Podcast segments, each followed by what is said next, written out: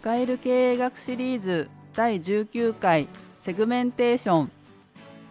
このシリーズではビジネスを知的にをコンセプトに学問的な経営学の知識を分かりやすく紹介していきます。皆さんお疲れ様です。佐藤大輔です。国枝です。今川です。よろしくお願いしよます。ろしくお願いしますお願いします先生今日は前回の続きといった感じで、そうですね。はい、セグメンテーションについてなんですが、はい。早速解説をお願いできますでしょうか？はい。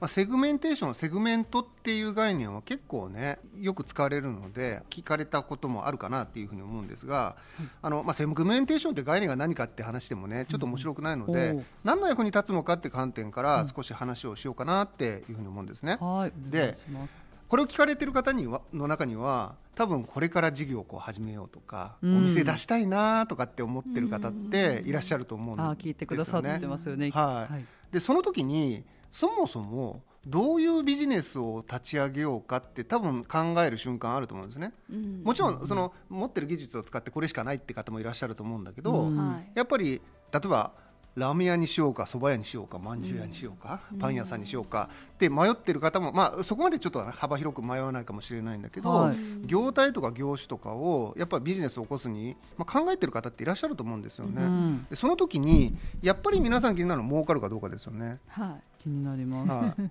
でどういうところどういう業態またどういう事業だったら儲かるかってうん。なんとなく想像つきますか？儲かりそうなビジネスって何かって話なんです例えばラーメン屋と蕎麦屋だったとしますねちょっとまあはい無理やりな話なんですけど。うんこれどっちが儲かりそうか分かります、そばかな。はい、それはその心は？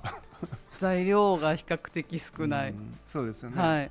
そのいわば今は原材料のところのはい。コストの計算で、こっちの方がコストを抑えられるから安くて儲けられそうかなとかはい。って。考えられましたよね。うん。で皆さんそういうこと考えられると思うんですね、ええ。でも実は経済学の考え方である程度基本ってあるんですよね、うん。で大きく3つぐらいの条件があるって言われているので今日はそれを中心にちょっとお話をしようかなと、はい。はい。ですからこれから事業を起こそうと思ってる方で、どんな事業にしようかっていうふうにちょっと迷われたりすると、うんうん自分が起こそうとしている事業が本当に儲かるものなのかどうかっていうのを、はい。試す試金石にしてもらえればいいんじゃないかなって思うんですよね。で早速なんですけどもまず一つ目はめっちゃ当たり前です。これ3つあるんですけど今日。はい。一つ目はライバルが多いか少ないかです。あこれは当たり前ですよね。あ。はい。うん。ライバルがうん。多いとどうですかね？どうなりますかね？競争が激しいですよなね。競争が激しいとどうなりますかね？自分のお店にお客さんが来にくい。そうですね、うん。なぜお客さんが来にくいんですかね？取り合いになっちゃうから？そうですよね。という論理なんです、はい。つまりライバルが多いか少ないかどっちがいいって聞かれたら大抵の人はそれは少ない方がいいでしょって言われるんですね、はい。で大事なのはなんで少ない方がいいのかをちゃんと知ってるかどうかだと思うんですね、ううん。で例えば商店街におまんじゅう屋さんが1軒あって、そこで自分もおまんじゅう屋さんを出そうというところと、いや隣町にはおまんじゅう屋さんないからそこの商店街でおまんじゅうを売ろうっていうふうに思うのと、うん。どっちがいいかっていうと多分隣町の方が良さそうですよね。うん。ですね。でそれはその商店街に例えば1日100人のお客さんが来ると。うん。はいでそのお客さんをそのどう取り合いするかって話になるのでライバルがいれば、いいとこ半々50人。うん。うん。だけど隣町はなくて食べたくても買えないっていう人たちがいっぱいいるんだったらやっぱり100人取れるわけですよね、ん。そうですね。でそしたらそれは100人の方がいいでしょとうんいうことになるわけですよね、うん。でそうすると100人のお客さんの方が儲かりやすいっていうふうに思うのは必然のような気もするんです、ところが一つはい。ね、ミソがあって。はい。じゃあもう一つ質問ですけど100人お客さんが来ると何で儲かります？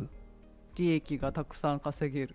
利益がたくさん稼げる、というのは例えば1個100円のまんじゅうではい。利益率がありえないから半分ぐらい、50円ぐらいだったとしますと、はい。そしたら1人にしか売れなかったら50円の利益だけど、うん。10人に売れたらその10倍500円になるから、はい。そっちの方が儲かる。うん。はい。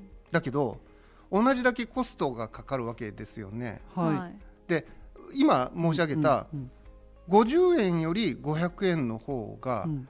収益が大きいとは言えると思うんです。ああ、そっかそっか。つまりはい。儲けが大きいとは言えないんじゃないかって話なんですよそれ。そうですね。利益というのは、うんうん。経費とか全部取り除いて残ったお金が多いかどうかなんですね、うんでこの時に確かにたくさん売れば額としては大きくなりますよね。そうですね。だけど額が大きくなっても、うんうん。儲かるかどうかっていうのはまだ実は分からない可能性があるんですよ、わかんないですね。はい、そしたらなんで儲かるんですかね、いやなんとなくたくさん売れた方が儲かりそうなのは分かるんです。実際そうなんですけどなんでそうなるのかって話なんです。たくさん売れば売るほど上手くなっていくとか？あ わかった。ー、はい、大量生産できるかはい。ら効率が良くなる。そうですね、はい、スケールメリット規模の経済性ってやつなんです、うん。つまり例えばおまんじゅうの話で言うとおまんじゅうを作るのに手で作ってる分にはいいんだけど例えばおまんじゅうを作るための器具や機械を買いましたと、うん。うんじゃあ例えば100万円のまんじゅうを作る機械を買ったとして、はい。その100万円のまんじゅうを作る機械で10個のまんじゅう100個のまんじゅう作るのと1万個のまんじゅう作るのどっちがお得ですかってなると、うんうん。それ1万個作った方がいいですよね、そうですね。なぜならば、はい。原価償却の時に、うんその100万円分の、まあ、お金を分割して払うわけだからおまんじゅう1個あたりその機械代どのぐらい乗っけなきゃなんないかって話なんですよ、はい。もし1個しかまんじゅう作らなかったら100万円のまんじゅうになっちゃう、100万円とプラス原材料100円だから100万100円ぐらいのまんじゅうになるんですよね、ところがこれ100万個作ったらうん。1個あたり1円のコストでその機械作れるんですよね、うんうんつまり一旦買っちゃったらたくさん使った方がいいですよね、ん。でこの構造のことをスケールメリットまたは規模の経済性って言って、はい。だからたくさん売るたくさん作った方がつまり大量生産の方が儲かるって言えるんです、うんうんうん。つまり大切なここであの僕が言いたいのは、はい。たくさん作ればとにかく売れるということではなくって、それだけコストを下げる力が強くなるので、うん。投資した分を回収しやすくなるから大量生産した方がいいんだよってことなんですよね。うんだから逆に言うと製品によってはどの程度の大量生産が効くのかっていう程度の違いはやっぱりあると思うんですよ。ううん例えば100万円の機械を買ったとしてもメンテナンスいるだろうしいつかはまあ潰れたりもしますよね。はでそういうことを考えると頃合いのいい個数っていうのがやっぱりあるはずなんですよね。でそれはもちろん業態とかねその内容によって全然違うわけなんですが、うんだから大きければ大きいほどいいというよりはある程度そのビジネスが成立する上でスケールメリット規模の経済性がどの程度効くのかっていうことを考えた方がいいですよっていうのが一つ目の条件。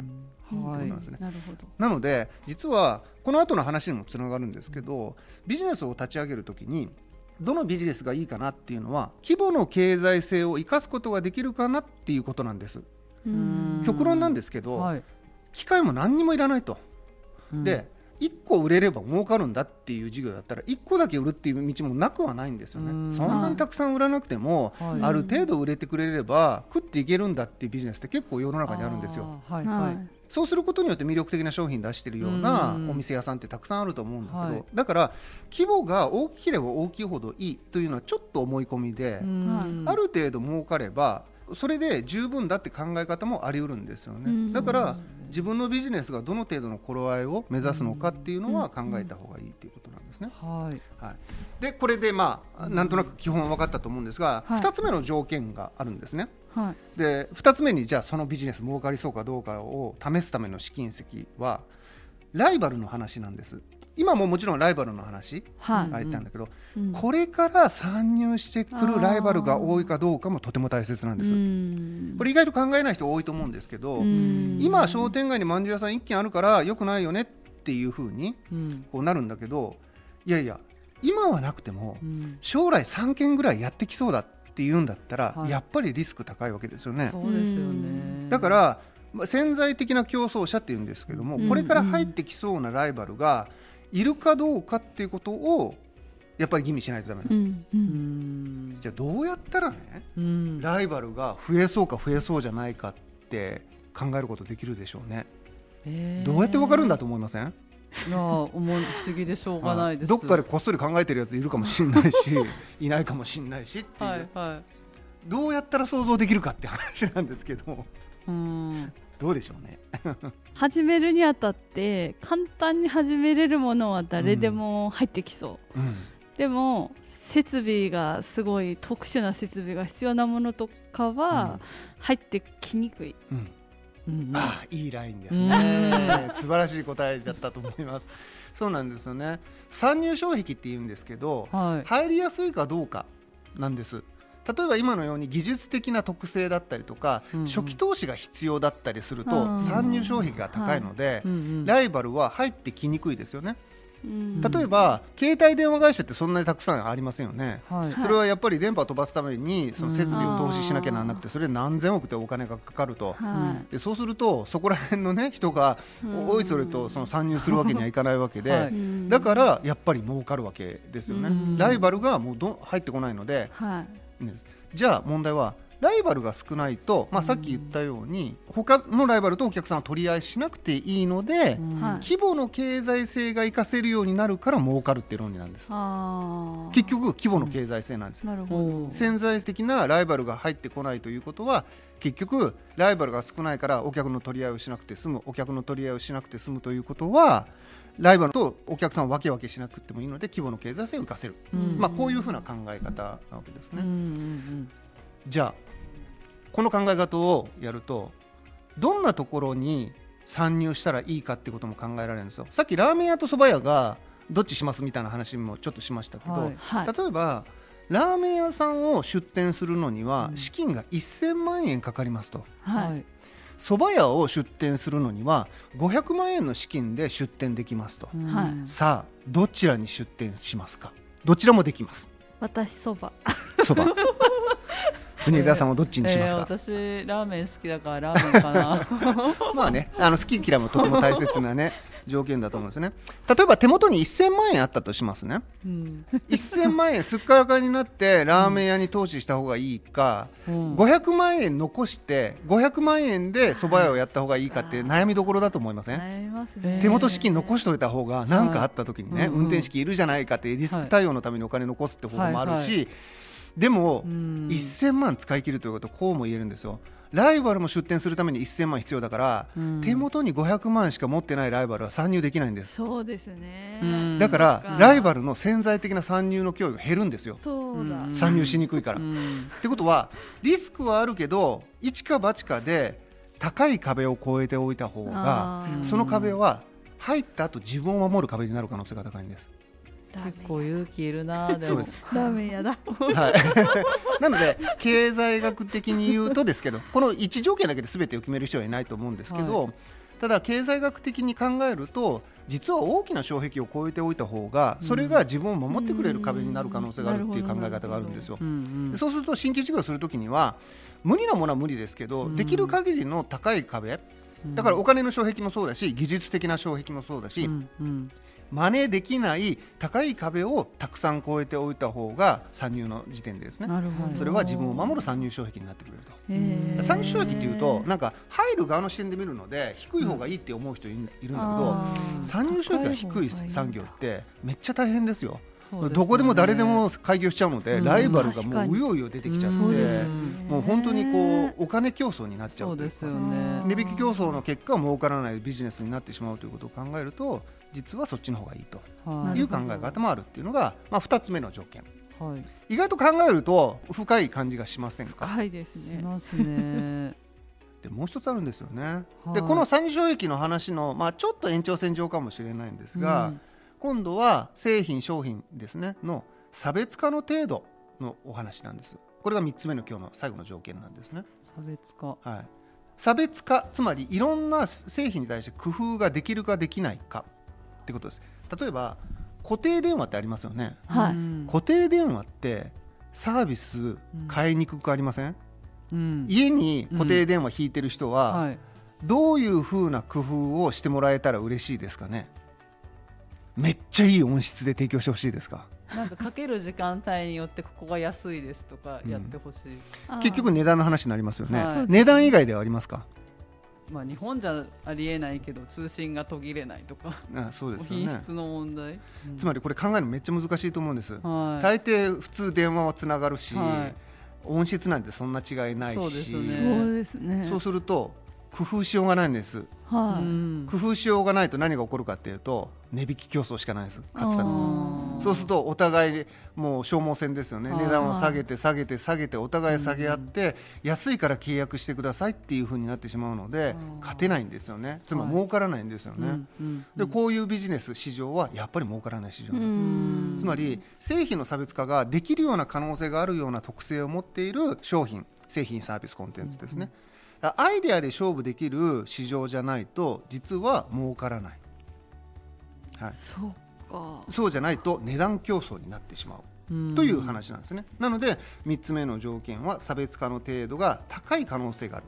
いろいろできるっていうことの方がとてもいいっていうことになっちゃうんですよねでこの3つ目のところで出てくるのが実はまあセグメントの話なんですね。この3つの条件を使って考えられる、はセグメントって何かって話なんですけど、い。はい。市場と一緒ですつまり自動車とか、うん。ラーメンとか一つの事業に一つの市場があるっていうふうに考えられますよね。はい。ただラーメンの業態の中にも例えば味噌ラーメン市場があるかもしれないし醤油ラーメン市場があるかもしれませんよね、うん。っていうことを考えると小さな市場が市場の中にあると思いません？自動車でいうと、うん。自動車っていうと大きいじゃないですか、はいでも例えばワンボックスカー高級車、うん。スポーツカーっていうふうに小さなくくり、はいちっちゃな市場がその中にありますよね、ありそうますねですね。このちっちゃな市場ニーズによって細分化した市場のことを実はセグメントっていうんです。うん。企業から見るとそのセグメントは同じニーズを持った人たちの集まりに見えます。はい例えばスポーツカーセグメント、うん。うん。まあ面倒くさいのでスポーツカー市場ということ多いですけどね、はい。はい。そのスポーツカーのセグメントはスポーツカーが好きなような人たちが集まってますよね、うんうんそういう人たちでもしかしたら理系なのかそ技術が好きなのか、それとも若いのかスピード狂なのか分かんないですけど、はい。そういう人たちが集まってるわけでよく似たニーズを持った人たちの集合体に見えるわけですよね、うんだからその人たちの顔色を見てその人たちが好きな車を開発していけばいいっていうふうに考えられるんです、うんはい。うんでそうすると何ができるか。はい。工夫ができるんですね。ううん。んこういう人たちがいるんだったら例えばスポーツカーセグメントだったらうん。エンジンは水平対向がいいとか、うん。V 型6気筒がいいとか、うん。いやいや直録だよねとか、ターボはありか NA エンジンがいいかとか なんかいろいろありますよね、はい。でそういうことをお客さんの顔を見ればやっぱスポーツカーは V6 だよねとか直録だよねうんとかっていうふうにうん。こう言うことができるわけでうん。工夫ができるわけですよね。はい。つまりセグメントっていう小さな市場を見極めていくことによって、うん。工夫のポイントをこう見つけていくことができるんですね。先ほど3点目のところで差別化をするためには工夫した方がいいっていうふうに申し上げたんですけどはい。じゃあどういうふうに工夫って考えられるのって皆さん思うと思うんですよ。で工夫した方がいいっていうのは簡単ですよ。うんうんだからその工夫が難しいんじゃんはいっていうふうにこう思うと思うんです。そうですねで私がここで言いたいのは工夫をすることそのものは能力だとかセンスだっていうふうに思ってほしくないってことなんですね。ちゃんとお客さんの分析をしてどういったニーズを持っているんだろうかっていうことを見極めればうんおのずとどうすればいいか見えてくるって話なんです。うんよくあるのは自分のセンスでねこれがいいと思ったからこれを売るんだみたいにね、うん。でたまたま当たることはありますよ。はい。うんなんだけどそれってやっぱりリスク高いんですよね。ね。お客さんのニーズ見ずに自分が押し付けたいこれがニーズのはずだっていうのを売っても多分売れないんですようん。確率的な話で言うと。でそういうことを考えるとセグメンテーションって言いますけどもん。どういう工夫をしたらいいかのヒントになるのが市場の中でも小さな市場としてセグメントを見極めてそこに集まっている人たちの顔色つまりニーズを見極めることでこういう特徴付けをすると売れるなってことを工夫としてやっていく。でそれがうん。製品の差別化につながって先ほど言った儲かるっていうところにこうつながっていくんだっていう話なんですよね。はい。まあ、そう考えていただくといいんじゃないか、まあ、ここまでが、まセグメントをオチとしたどの事業どのビジネスが儲かるのかっていうお話でした。今日はセグメンテーションについて学びました。次回はセグメンテーションのお話をさらに深掘りしていきます。はい、それでは皆さんお疲れ様でした。お疲れ様でした。ラジオで経営学では皆さんからのお便りをお待ちしています番組ツイッターやポッドキャストの概要欄にリンクを貼ってありますので先生に聞いてみたいことまたトークテーマのご希望などがありましたら質問フォームからお気軽に送っていただければと思います。